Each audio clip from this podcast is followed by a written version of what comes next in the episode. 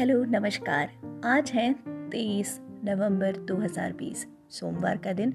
दोपहर के करीब ढाई बजने को है और मैं हूँ पायल। आप लोगों के सामने लेकर आई हूँ एक छोटी सी कहानी और कहानियों का सिलसिला जारी रहेगा।